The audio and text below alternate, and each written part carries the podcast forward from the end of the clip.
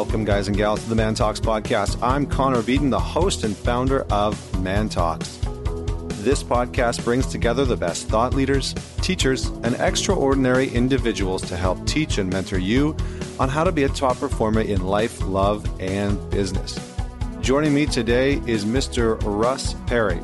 Russ Perry is the founder of Design Pickle, which is a flat rate, always available, ego free, unlimited graphic design help platform. They have been featured on countless, countless, countless media platforms, too many to mention.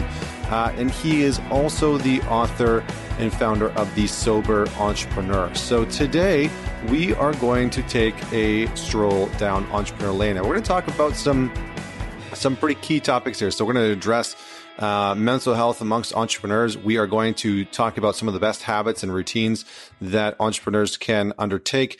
Uh, we are going to talk about addressing addictions as entrepreneurs, which is a pretty interesting topic. And Russ is going to share his personal journey on how he went from working as an Apple creative, uh, you know, full time to building a business, a, a, company that now does over half a million dollars a month. So he's built up a very, very successful company. He's done some incredible things and he has some amazing stories to share with us today on the podcast. So make sure that you stay tuned. Uh, really quickly, I just want to say thank you so much to everybody that has been sharing the podcast lately. I have absolutely loved getting the tags on Instagram. Don't forget to hit me up at Man Talks when you share the podcast. Make sure you man it forward. Uh, thank you so much to everybody that has left a review and subscribed on iTunes. It goes a long, long way. I really, really appreciate it. And let me know if you want to see some video. We've been thinking about uh, doing all of our interviews live moving forward. So I'd love to hear uh, your thoughts and feedback on whether or not you would like to see video interviews versus just the audio.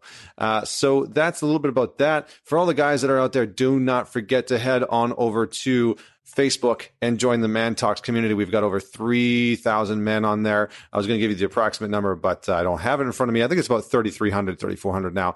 Uh, but we've got some great conversations going on about masculinity, about fatherhood, about fitness, uh, about wealth and entrepreneurship. You name it, we dive into it. So join the conversation. I hope to see you in there. Hit me up. So, without further ado and further delay, it is with my great pleasure and honor to welcome Mr. Russ Perry. Hey, thank you for having me. Excited to be here. Yeah, man, you are a man of many talents. You know, as I as I sort of read through your bio and and I was doing some online stalking as I do for all my guests before you know before interviewing them.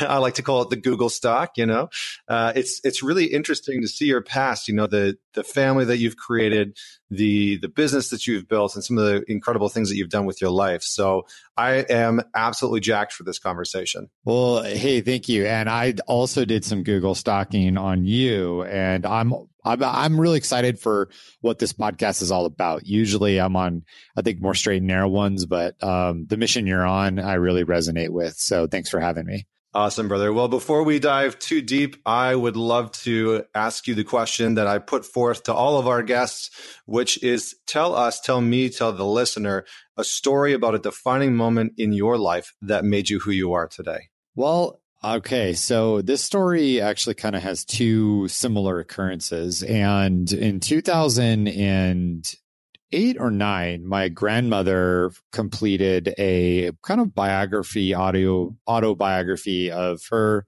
her life journey. She's daughter of a German immigrant, traced all the way back to Germany, and it was this really powerful, cool thing to get as as a kid because you just are you never really hear a lot of those stories from your grandparents. You're usually getting lectured by them or getting gifts from them, but not like hearing on on on the details of how they grew up. So I got this book and I read it. And um, as we'll get to probably in a bit, I didn't really think much of, of it. And later on in life, I, in 2013, I had uh, had just a, a, shit ton of challenges with my marriage, uh, with alcoholism and drinking, and I was I didn't really have much clarity though on, or at least I wasn't acknowledging what the real problems were. So she passed away and and I was reading this book again with my oldest daughter and sort of as like honoring her and, oh, yeah, this is who your grandma was. And she had this book or your great grandma. And I read it again. And something so profound stood out to me while I was reading this book. And it was very simple, and I completely missed it the first few times I had read it. But as I was reading it, I noticed that not all, but many of the men depicted in this book were depicted quite negatively. They were alcoholics, gamblers, cheaters. And these were my family, like extended, extended, extended family. And here I was reading this book and I was like, what the heck? Like, like this is their probably only living like, like real account of their lives and it wasn't very flattering and this kind of led me to then the thought pattern of like what happened if i died today? Like what would someone write about me? Would it be amazing and honorable or would it be like my grandma's writing about her her relatives and even like her her dad was wasn't as flattering as you think it could be? And at that point that's where i came to reality with my addiction to alcohol. And I was like, I have to change my story. I have to change my story what I'm doing and where I want to go because if I die, I don't want a story like this, like my grandma had written. I want something very different. And uh, shortly thereafter, in October 2013, I had my last drink of alcohol, and I and I haven't had a drop since. It's literally changed my life, completely changed my life from from that moment. Yeah, amazing, man. I mean, it's it's interesting how some of these forms of addictions like really have a stronghold over our lives, and, and sometimes it's not even that bad. You know, like sometimes it's not even a a severe problem that we're dealing with. It can just be this sort of crutch that we lean on and we don't really think too much of it, right? Like I, I remember in high school, my go to was video games. And anytime that there was like a challenge in in high school i would just go play video games for like hours on end and zone out and not sleep and you know and eat crappy food and, and sit there. And so I, I love hearing your story because it really is that moment of of what do you want your book to be? You know what do you want the narrative to be of your life story? And right. one of the questions that i always ask guys when i work with them is what's the title of your autobiography right now? And is that the title that you want on your book for the rest of your life because so often we don't really think about the narrative that our life is is creating. So that's that's pretty incredible. And I'm just curious, how much of a role did becoming a father play in some of these shifts? Well, it's been instrumental in in all of my major life shifts.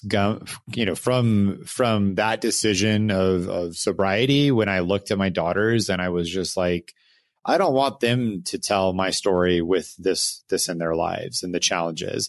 But even before that, becoming an entrepreneur, I quit a really fun, awesome job at Apple to chase entrepreneurship because I wanted more freedom with my daughter, who I had at a younger age. I had her when I was 22. I was a senior at Arizona State University and I, I, had a I had a job, at a corporate job. I was working at the retail store. I was an Apple creative, doing that thing, and I loved it though. But I ultimately, I need I didn't have the lifestyle of free and the freedom that I wanted, and so that decision was made having kids. And even to this day, like I don't think I would work as hard as I work now and want the success that I want now if I didn't have children. Yeah, amazing. That's that's really cool. I guess, I guess we have a lot more in common. I didn't notice that you had worked at Apple before, but I actually uh, I actually worked at Apple too and was a, a manager for the Vancouver market in, in, Canada. So that's hilarious. The the the paths meet. The paths meet. So that's that's pretty that's pretty awesome. Man. Yeah. Well, and I did corporate. I did corporate work from then. I was the. I was in college. I had a job as one of their Apple reps which was like the dream job for any college nerd tech kid working for Apple and just like selling. Remember, I sold the original iPod with like the rotating wheel to college kids at the student rec center. Like, hey, you want to work out, listen to your music? Here's this cool thing called an iPod. That is hilarious, man. So what what turned like? I mean, obviously, you gave me a little bit of, sh- of uh, background in terms of like the shift into entrepreneurship, but you know, you've built this pretty incredible company called Design Pickle, which, by the way, I love the name and I I love the logo. We actually have a guy in Vancouver as part of the community. His last name is Pickles. And so this, you know, when I when I saw, and he's like this big fitness guy, he's absolutely incredible. Um, but when I saw, you know, Design Pickle, I was like, this is this is awesome. It reminded me of him. But what led you down the path of creating the platform that you've built with Design Pickle? Because it, it really is a unique platform in terms of, you know, what what you guys do. Uh, you know, I think it's it's a flat rate, unlimited graphic design uh, company that's all online and so, what spurred that on, and and what were some of the problems that you faced in the very beginning? Well, the the genesis of Design Pickle, and that's I love what you said about pickles. Like everyone has a pickle story. That's why the brand always works so well. Either they hate pickles or they love pickles. There's always uh, very polar opinions. But I, I started it as like a way to scratch my own itch. I was consulting, so I closed my first eight and a half years as an entrepreneur, I did the agency thing. I was a creative agency or a branding agency or a marketing agency, depending on which day of the week you ask me. But we just did a ton of stuff in that field, kind of just helping out for, for companies that didn't have a lot of marketing people on their team. But it sucked and it was super depressing. Um, I was addicted to that business. So, so we talk a lot about addiction from, from alcohol, but you could also be addicted to a really just a crappy business. And that was my, that was my thing. Like it looked cool on the outside, but on the inside, it was really not a great, good business at all. And so I quit and I closed it. I, I had a partner and I, we closed up shop, but then I had this thing called a wife and kids and bills. So I couldn't just, not work. Um, I, so I, I hustled. I got a bunch of consulting jobs lined up kind of a mishmash to make enough money. Eh, but that those consulting jobs had with them a ton of production design work tacked on. So I was I was doing things like trade shows, strategies, but I was also doing all the design for the booth and whatever else they needed. Well, this was a problem, and the reason was is because I hadn't done design in a long time. I always had people doing it for me. So I was a terrible designer and I needed to get help fast. And uh, that's when I reached out. I built like I found two freelance contractors online. They one happened to be from the Philippines, so we ended up hiring another person from the Philippines to do the design. And for the first two and a half months of that, they were my secret back of office doing design and and helping me get the things done for my clients that I couldn't necessarily do or didn't have the time to do. And after a while, this started working like the best out of everything and was scaling as I added more consulting clients.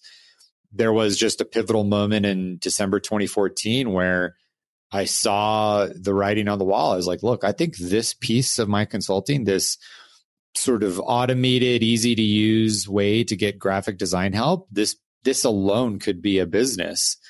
And so that then launched into Design Pickle the next month in January 2015. That's awesome, man.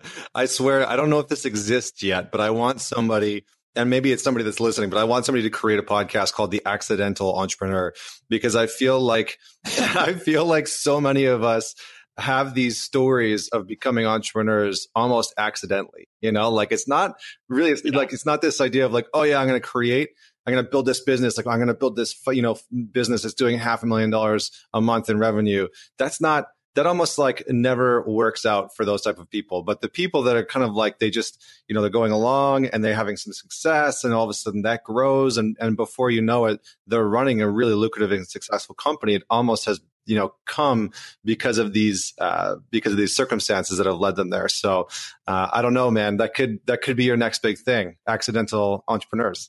Not that you don't have enough on your plate already. I'm actually already working on a podcast with my wife, so I, will I'll let that one go before. But I think it's so true. But it's ultimately, I think the the reason why businesses become successful is because from day zero, you are already solving a problem versus the uh, the the businesses or products where we're trying to force a solution down to, to, to somebody. And some are successful when they're really truly innovative but many of them fail because there's no demand. Yeah absolutely. Absolutely. And, and it kind of gives you a chance to test your market you know like before eh, before you really push out into the world i think that's where a lot of entrepreneurs you know they they uh what do you call it? They burn the boats to take the island, and so and so they really push all the chips in maybe before they're even ready, and re- maybe before they even tested the market. And so you know, I think this manner of doing things and sort of building the side hustle, building up the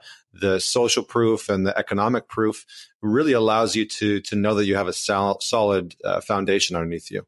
Absolutely, totally. And and like everyone asks, well, how did you launch? How did you launch? You launched in January. How did you get your first clients? And the the secret answer, the truthful answer is I had already launched in 2014. I just didn't know it yet. I was already doing this and I was already working with people and testing the processes and systems. So before we quote unquote launched, I had proof of concept. I it wasn't a question of will this work or not. It was simply a question of now can we find the right you know the clients we require uh, I had already got the, the well there were there were so many problems when we launched I have more to name but I had already proven that hey people will pay for this and they like it. Nice. Yeah that's great man. And, and just before we just before we move on, can you share with us some of maybe not like the specific problems that you face, but I think it's it's important for us as entrepreneurs to shed some light and sort of pull back the the entrepreneurial curtain on on how you've dealt with and how you faced some of those failures because it's inevitably going to happen. And I think in a lot of ways, successful entrepreneurs are the ones that can manage risk, manage failure, and, and manage to continue to push forward when everything seems like it's just completely falling apart. So, do you have a time in your business, either with Design Pickle or with one of the other companies, where it just seemed like you didn't have a way out and and somehow you managed to push through? Yeah, well, I felt this way a lot of times. I mean, honestly, Connor, like when we talk about the personal life issues, I think I think this is most prevalent when we're dealing with personal things and we don't know how to manage it or deal with it. And then what what we either do is we either ignore it, which then it compounds and gets worse, or we or we run to our business thinking, oh well, if I just work more on my business, it's going to solve these personal issues. Like we don't have enough money so I'm stressed out and broke because we're just starting. So I'm just going to double down on working longer hours, ignore my wife, ignore my kids because I need to I need to make more money to to then be able to afford more time with my wife and kids and be less stressed about that. But it's it's complete opposite. And this was this was one of my biggest life lessons over the last 3 to 4 years was the key is like the, the irony is that business will never be easy, no matter where what you do. There's never this perfect ease of of like, oh my gosh, it was just so luxurious and never had any problems. But I can't be fighting a ton of fires at home and deal with the stresses of startup or or building a business. And I tried for eight and a half years and almost got divorced and drank a lot because it wasn't working and I needed some other solution to ignore the problems. So alcohol came into my life. But with Design Pickle in 2015, I said, look, here are my must haves for my life. Like, I must have freedom to spend time with my family. I must have a, an economic model of this business that doesn't require me flying across the United States all the time to pitch clients to hopefully sign up for what I'm doing. Like, I want people to just find it and sign up online. Our subscription re- revenue model that we have was a lifestyle choice. It wasn't a business model choice, is because I wanted money automatically coming because it was a pain in the ass to go chase down checks from people. So that was like like having my life on lock before the business started allowed me to persevere through the challenges because I wasn't freaking out about what was going on at home too. And the guys, especially I know, who are fighting battles with marriage as well as with business, they're crumbling. They're the ones struggling with addiction or stress or cheating on their wives or whatever it might be because they they it's too much for any one person to handle. And so Design Pickle ultimately was my my like lifestyle solution. Well, guess what? It was really positive on my life. So I wanted to work harder and I wanted to push harder and I wanted to work, do more Design Pickle because it just keep kept making my life better. Yeah, I mean that's I think that's pretty, some pretty sage advice. And so you know, building your business around your lifestyle rather than building your business and having it design your life is sort of a is sort of a very different approach. Right. But I think I think what's interesting, Russ, is that a lot of that is is terrifying for for most entrepreneurs when they first enter into the space right? There i think there's a sort of like startup mentality and and entrepreneurial mentality that we are at the whim of our business not our business at the whim of, of us. And so if you were to let's just say be mentoring a group of entrepreneurs who were just starting off for the first for the first time or or you know maybe had had some failed businesses what would you say? What advice could you give to them, maybe in terms of something tangible or tactical around how do you actually start to shape your business around the lifestyle that you ultimately want? What is what does that look like? Where do people start? Well, there's two steps that come re- immediately to mind, and, and I'll say the second step, and then I'll go into the first step. the The second step is charge enough money to to like make money that's like a problem people, a lot of people have is they want to launch something, but they either do it for free or so cheap because they're, they're like not sure or they're like, oh, well, I just need to get some practice or prove the concept.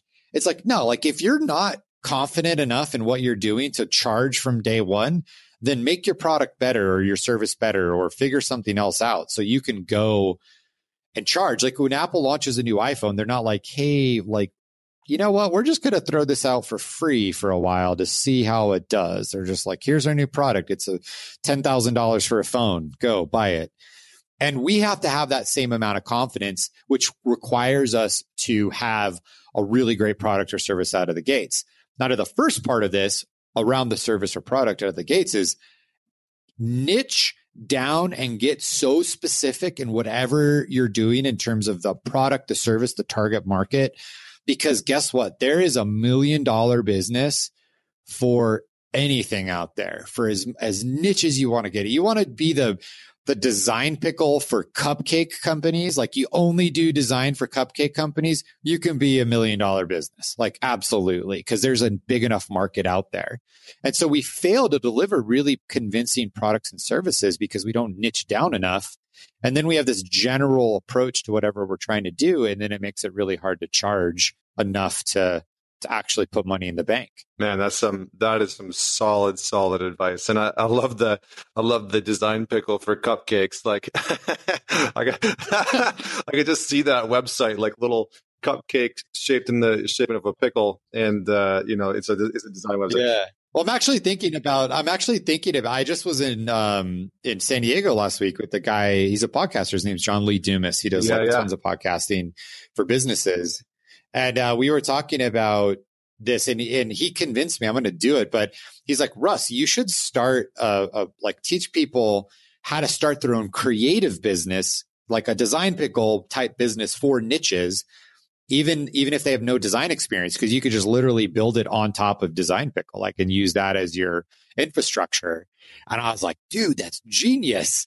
And so i think i'm gonna i'm gonna try to knock that out by the end of march is like a course to teach people how to start the design pickle for cupcakes or the design pickle for whatever niche they want to do. That's awesome man. That's really really solid. Yeah we've had john we've had john lee dumas in the podcast before and he is I mean, his personality is like just literally straight fire. Like he's just. Uh, oh, he's yeah, like, he's like.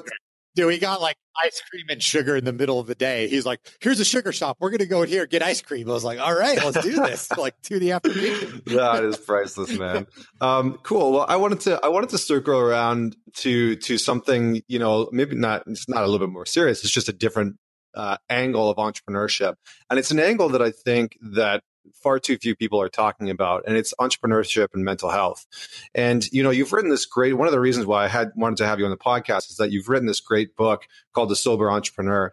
And I think that the book really touches on a few key pieces around entrepreneurship and and not just not just sobriety or addiction, but really focusing in on the struggles that a lot of challenges or a lot of entrepreneurs face in terms of mental health challenges. And and I mean, it's kind of crazy. Like when we look at some of the stats, something like 50% of, of entrepreneurs identifies having a mental health disorder, whether it's, you know, a, a deep depression or, or, or heightened anxiety or uh, attention deficit disorder. And so, you know, there's a lot of entrepreneurs out there that are struggling. And I feel like this conversation is starting to emerge but I wanted to get your insight on on why do you feel like so many entrepreneurs are, are struggling behind the scenes? A lot of this is from my own experience, and and this is simply the reality that when you become an entrepreneur, you're you're usually the black sheep. Like my family was teachers and professionals; they were not business owners. And I'm not to say that's that's universal, but for a lot of us, especially the people who are trying to change their lives or start their first business, they're usually they they've grown up not around entrepreneurs. So that initial launch into that venture is super isolating. You don't have, you don't know what the network systems are. If you're a teacher and you have a bad day, you're surrounded by teachers and you could talk about things ideally. And same thing if you're a marketer in a big marketing team. But if you're trying to get this thing off the ground, you're by the very definition of what it takes to get something started, you're you're going against the odds. You're usually taking some risks. People are probably sketched out. If you're married, your wife or husband's like, what are you doing? Like, this is crazy. So you're, you end up closing yourself off uh, to a certain extent. And so, cause you want to succeed and you don't want to look like an asshole who told, told everyone you're going to start this business and then it failed. But that is like kind of the first step of that isolation. So then when we get hit with the other challenges, let's say we are ADHD or we're, we're naturally prone to depression or we're fueling depression with some type of substance or alcohol, then those things just continue to foster and grow within this isolation tank. And to the point though, in, in my addiction, that it was totally normal to like have a couple drinks after work, you know, three or four days a week. Like I, I just assumed that was normal, but but then that would spin that flywheel faster of of stress and isolation. And then well, I would never really resolve those issues. And the next time I would have, I would drink a little bit more and I drink a little bit more. And, and so what breaks the cycle is, is what I hope to do with this book.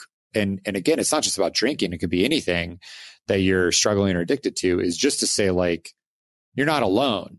And as simple as that phrase is, that was the phrase that I didn't hear while when I was in the, in my chamber of darkness, if you will. And that camaraderie or that connection that, hey, oh, wow, there's someone else that is like me or that understands. Maybe I'm not so weird. Maybe I'm not so alone. Maybe I'm not so just like the odd man out. Now I can confront those issues versus hide them or mitigate them. That's another thing I did for many years. Oh, no, I'm, I'm not alcoholic. Look, I'm married. I have kids. I have a su- successful business. I don't have a drinking problem. But you don't have to be arrested to have drinking problems. It could be just a little chip every week for decades. And then all of a sudden you're 50 pounds overweight or your business sucks and you're like, what am I doing? Like, this is like terrible. So, but that, that, you know, back to your question, it's, it's getting out of that isolation. Like that's step number one. Mm, yeah, I think that's I think that's so powerful. You know, like one of the things that we talk about uh, within Man Talks, especially for guys, is shifting the mindset around relationships from a from a competition based relationship to a challenge based relationship. And I think that you know I see a lot of entrepreneurs look at relationships with other entrepreneurs as naturally and sort of organically competition based, even if they're not in the same industry, even if it's not somebody that you're competing with, it somehow becomes this sort of unconscious contest where you're where you suddenly feel like you're competing with somebody else simply because you're you know you wear the the badge of entrepreneurship. And i feel like part of our journey part of our work to do as entrepreneurs is to is to start to move forward through this competition with other people into a space where we can positively and and in a healthy manner challenge one another. So you know you talk about isolation.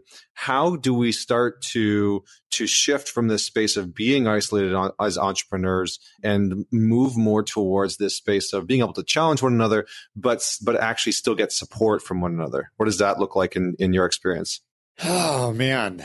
That's a heavy question. I think that's a it's a I mean, that's what you're trying to solve, right? with what you're working with Man Talks is creating creating this. Honestly, it's it's. We'll come back to the program I mentioned before that I've been training with and involved in Warrior. One of the one of the adages is is stop fucking lying. Like we just have to stop lying about how we're feeling or what the challenges are or what we want in a significant other or with our businesses or our employees. Being the or with ourselves. Like like, you know, lying about our happiness level and and we end up lying most of the time not because we're like manipulative or trying to deceive people but because we're we are avoiding the real issues and when you ask me, Russ, like, how's your relationship with your wife going? And I say, oh, it's great. Or I say, Russ, how's your relationship with your wife going? I say, it's great, but I haven't had sex in two weeks and I'm about to lose my mind. And like, like I'm going to probably go masturbate in a corner somewhere if I, this doesn't get solved soon.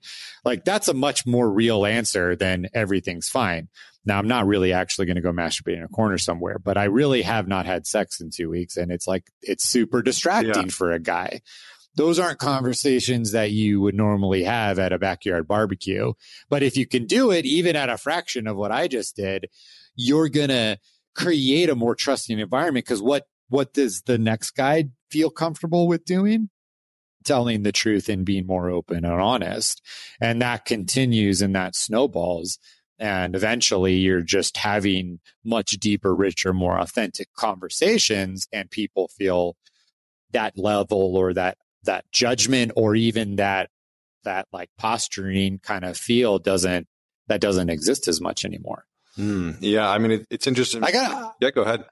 I was gonna, I was just a question because it's related. Um, are women allowed to your events? Oh yeah, yeah, yeah, absolutely. It's very so okay. for the majority of the events, absolutely, it's open to men and women. Sometimes we have like women come and speak, but we do have some events that are men only and like the members only.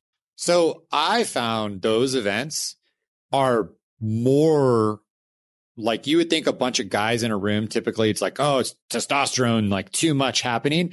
But the men only events are far deeper emotionally than with women in the room because you eliminate the the the, the perception of judgment that can happen with with the co with the commingling of of sexes. I don't know if that's been your experience too, but what we're chatting about, like I've seen that demonstrated firsthand.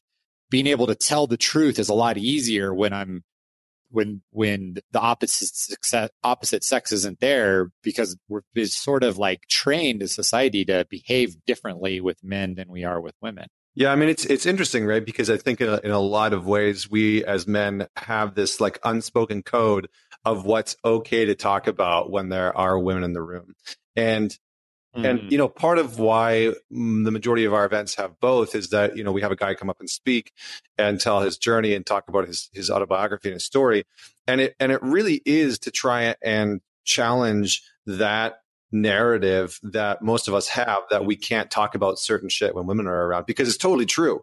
You know, like most of us, like just the stuff that you said right there, probably, you know, before would not get said by a guy, especially if there's a woman around. And I think that the more that we can lean into some of these vulnerable conversations in an open environment, the more that we're going to start to stretch that muscle in any situation.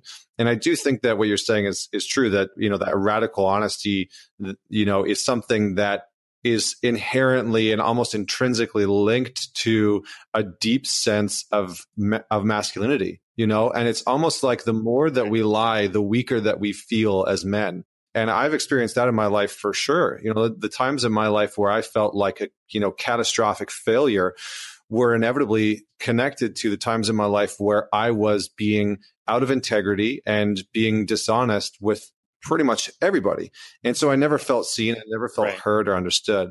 And and there is there is definitely merit to the to the notion and to the fact that men will uh, for the most part, go quite a bit deeper when it's just around other men, and and some of that stigma falls away, and and it's because we, you know, I think a lot of guys posture when there's a woman in the room, and and there's just like a, this automatic filter that kicks in. It's so interesting to see.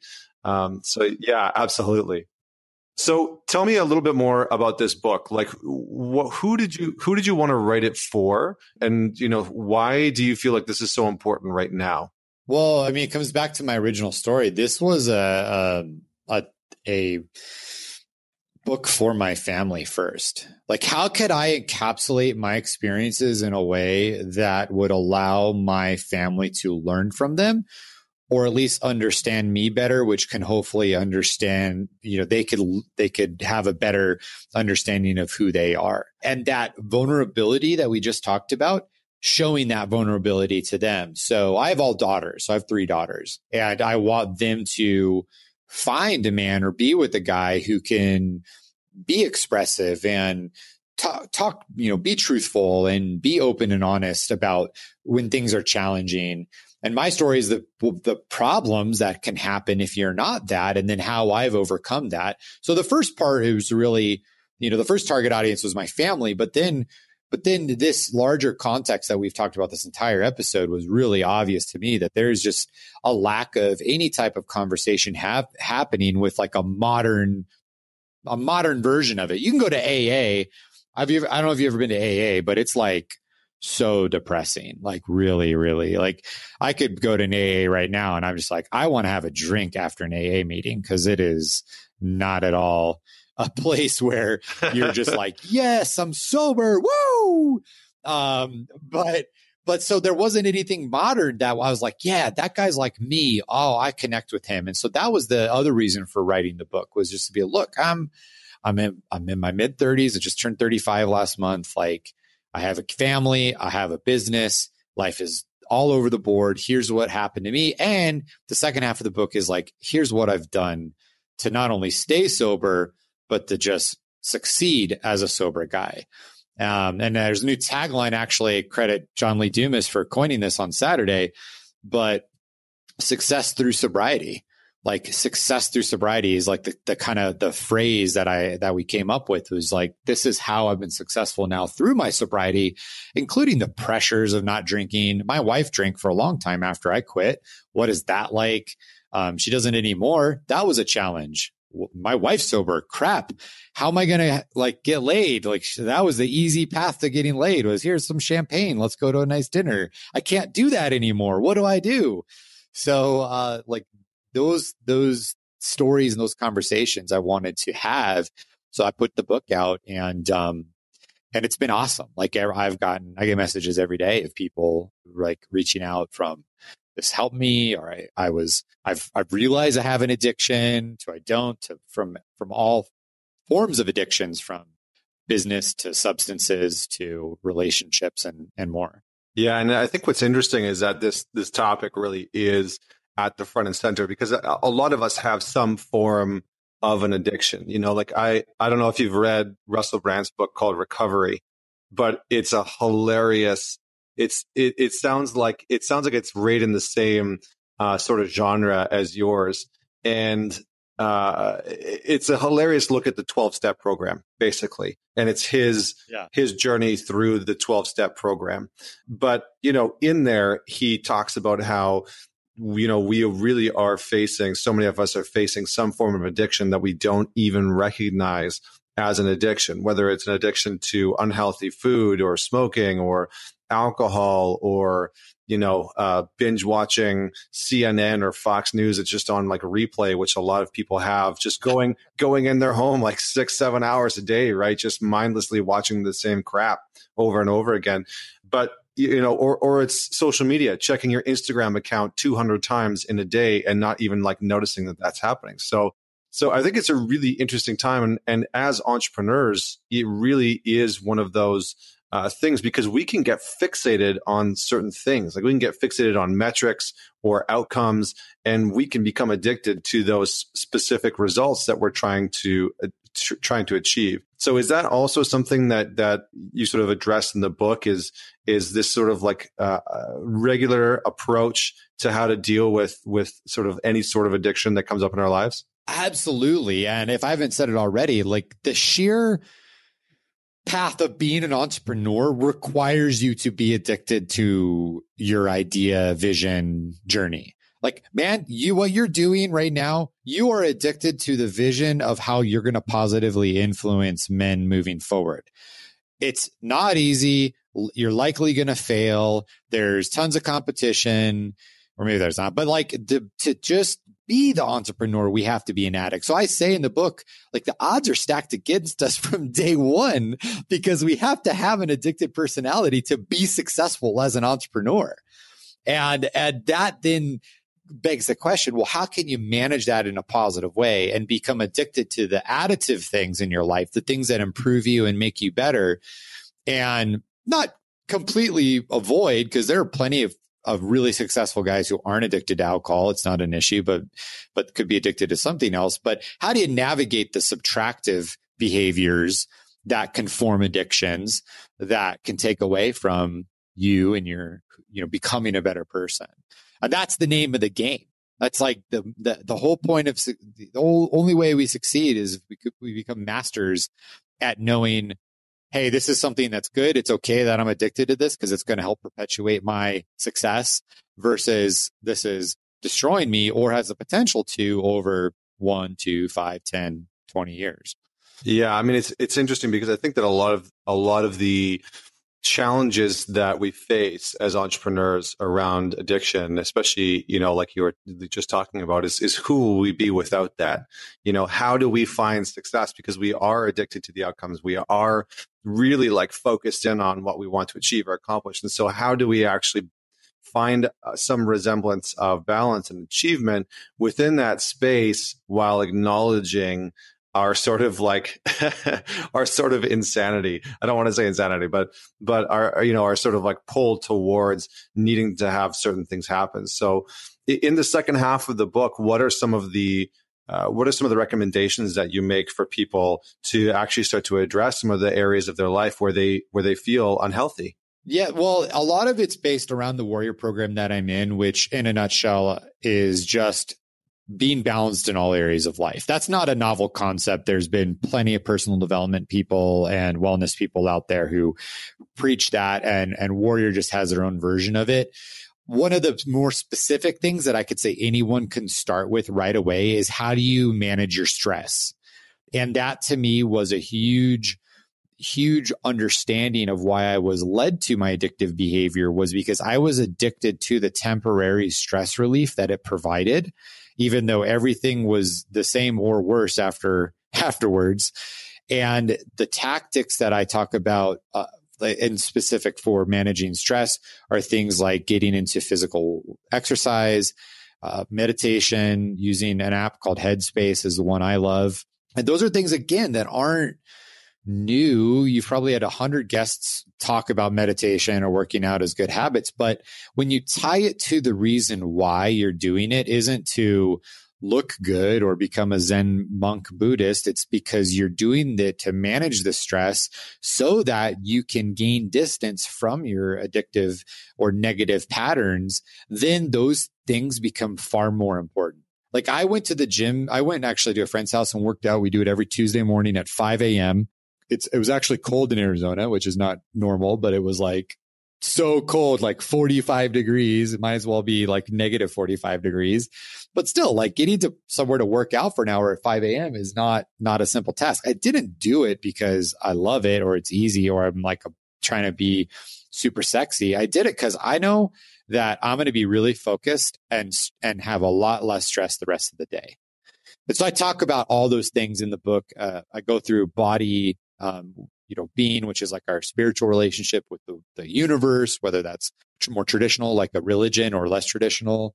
Um, balance, which is our relationships with our family and our significant other and our kids. And then finally, business. Like, what are the habits I have in business? And that's basically the second half of the book. Awesome. I mean, it's it's interesting because a part of I actually just did this like little video yesterday talking about how important discipline is because we don't the personal growth and sort of like self help industry is I think sort of misleading for a lot of people where it puts out this message like we should just feel good all the time and we should just be like super jacked up and inspired and motivated to do shit that you know sometimes like you said getting up at 5 a.m and and going to work out isn't always enjoyable like if you don't get a good night's sleep and your kids keep you up until one o'clock in the morning and you got to get up four hours later to go to go and work out that's probably not super enjoyable and so there's going to be things and moments in our lives where we're definitely not going to be motivated or inspired to to actually go do those things, but to cultivate the discipline to do it. And, and I'm also curious, how much of this do you feel like transitioning our addictions, these sort of like negative addictions into healthy disciplines is actually the work. Like when I think about, you were talking about stress. How do you manage stress? So let's say the average entrepreneur, when when he or she has a you know a really tough day, either in you know in their business or their work or like whatever they're doing, and their normal default mechanism is to go and have a beer or to go and connect with some friends and and watch a game and have a you know have a couple highballs. How much of this is to start to shift those stress coping mechanisms into something healthier, like going to work out or like going for a hike or like sitting and meditating? It's, dude, you just nailed it because the amount of energy and time that we spent managing an addiction or a destructive habit, that effort and energy needs to be directed somewhere when you remove that. When I quit drinking, I was like, oh my gosh, I have all this time. I have more money. I have more energy. Well, I can't just sit there. And I could either choose to point it towards something positive and build that builds me up, or I'm just going to find another destructive thing. And often this is what we see in traditional recovery programs is like you go to drinking, but now you're smoking a ton of weed or you're smoking a ton of weed, but then you're like really into porn or you are a workaholic and you just, you're sober, but you work 55 hours a day. Uh, so, you know, you got to navigate that. And, and part of my book in one chapter, I, I talk about like being super conscience of like conscious of how you direct that energy so that you don't just fall into another destructive pattern but that's the hack like that's the ultimate hack of of i think any successful person is they have found a way to create habits that harness their natural destructive tendencies. Like, dude, I'd love to sit around play video games all day. I love video games. I don't play video games because I will just I'll just play them forever and hours. And like, I'll get wrapped up in like Fallout 4. I still haven't beat the game because I'm just like, I can't play it. I'm too, and I can't be in the wasteland post apocalyptic. Uh, but, but, but I, I'm able to not do that because I have all these other things stacked up and lined up that I'm equally committed to. Incredible, man. Yeah, I, I, love it. I think that's some some really sage advice. Um, just because we're we're wrapping up on time here, we're we're almost almost closed up. Uh, I'm curious what you have coming up in the future. You mentioned a few projects that you're working on, but what are you most excited for for 2018? Well, I'm excited to continue to promote my book. Uh, pretty soon, we're going to have it for free at soberentrepreneur.com, which is super, super pumped up about. That's going to get into more, more people's hands. I think right now, either by the time you hear it, it's either a free chapter or the book is free. So definitely check that out. And then launching a podcast with my wife. We mentioned that it's called Good to Be Home. We're going to be launching that uh, soon, and that's going to be amazing. Just creating with my wife, giving a inside um, account on how to balance business and life, which is from but from a married couple perspective, not just from a one sided perspective from us us dudes. And then it's going to be continuing to grow Design Pickle's services. Uh, we are really committed to changing lives through creativity. That's our core value, or, or sorry, our vision. And we are just looking at ways to expand our services, um, get design into more hands of more small businesses, and uh, and actually, and as of Saturday, maybe launching a, a course like how to start how to start your own Design Pickle for cupcakes, like that. That that we'll see what happens from there. Uh, it's pretty. I'm pretty. I'm current. I'm currently really pumped up about that, but you know how that goes. yeah. yeah, man, absolutely. I think I think just on that note, one one final question before we jump off, because I, I, think this is you just you just touched on something that I think is so important. As entrepreneurs, we can get so distracted from like the latest and greatest shiny object. And, and I've I struggle with this all the time. Like, you know, last year I launched a whole new uh, conference series called the Real Talk Summit and brought in Gary Vee. And and it was really like me being distracted by you know something shiny that I wanted to build. And and it's cool and, and it's great and it's turned into this you know beautiful and and amazing conference. But it is so I find my biggest challenge is just focusing in like a laser and not getting distracted by the sort of endless and infinite amount of opportunities that seem to reside out there as entrepreneurs. And so, how do you personally manage that drive, that sort of like insatiable craving to just create and build new things and really focus in on what matters? It's super simple. Here's the deal. What we do in life is extremely abstract. What I'm going to create, the businesses, the impact I'll leave, my legacy is really abstract. I don't know where that's going to go. But I kind of know what I want, like in a material sense, in the next three to 12 months. And so what I do is I just make a list of that every year of like all the shit that I want in life. And it's not necessarily altruistic. It's like, I want a new car. I want to go on this trip with my family. Some things are more meaningful, like a mission trip with my church or something. And then every time an opportunity comes up, I just ask myself, will this help me get closer to any of these things? If it does, and I can cl- see that clearly, and it's not me rationalizing it or hoping that it will, then I go for it. And if it doesn't, then I just let it slide because I know there's going to be 10 more things after that. That'll be a better fit. But having that clarity on what I want is step one. Because if you don't have that clarity, then everything seems like a great opportunity because you just don't have a target you're marching towards or you're going after. So when I did that for the first time, I think there was like 10 things on my list. Now I have multi-page Google Docs. but before it was just like, I want to not live in an apartment. and so like that was it. And like, that was one of my things. Like I want to procreate one more time with my wife, have another child. That was it. So don't overcomplicate it. And as you get better at the process, you can have more things in that bucket and they can become more complex. Awesome. That is some sage advice that I, I think and, and very much believe that people will be able to implement and, and benefit from. So listen, Russ, thank you so, so much for being on the Man Talks podcast. You bet. Thank you for having me and uh, really appreciate the time. Likewise, likewise. So, for everybody else that's out there listening, thank you so much for tuning in to the Man Talks podcast. Do not forget to man it forward. Share this podcast with one person uh, or share it out on social media. Make sure you tag me. Thank you so much for everybody that has been hitting me up on Instagram, on Facebook, on Twitter. I really appreciate the shares. Uh, don't forget to subscribe. Leave us a little review. It goes a long way on getting our episodes into the ears and onto the phones of other people.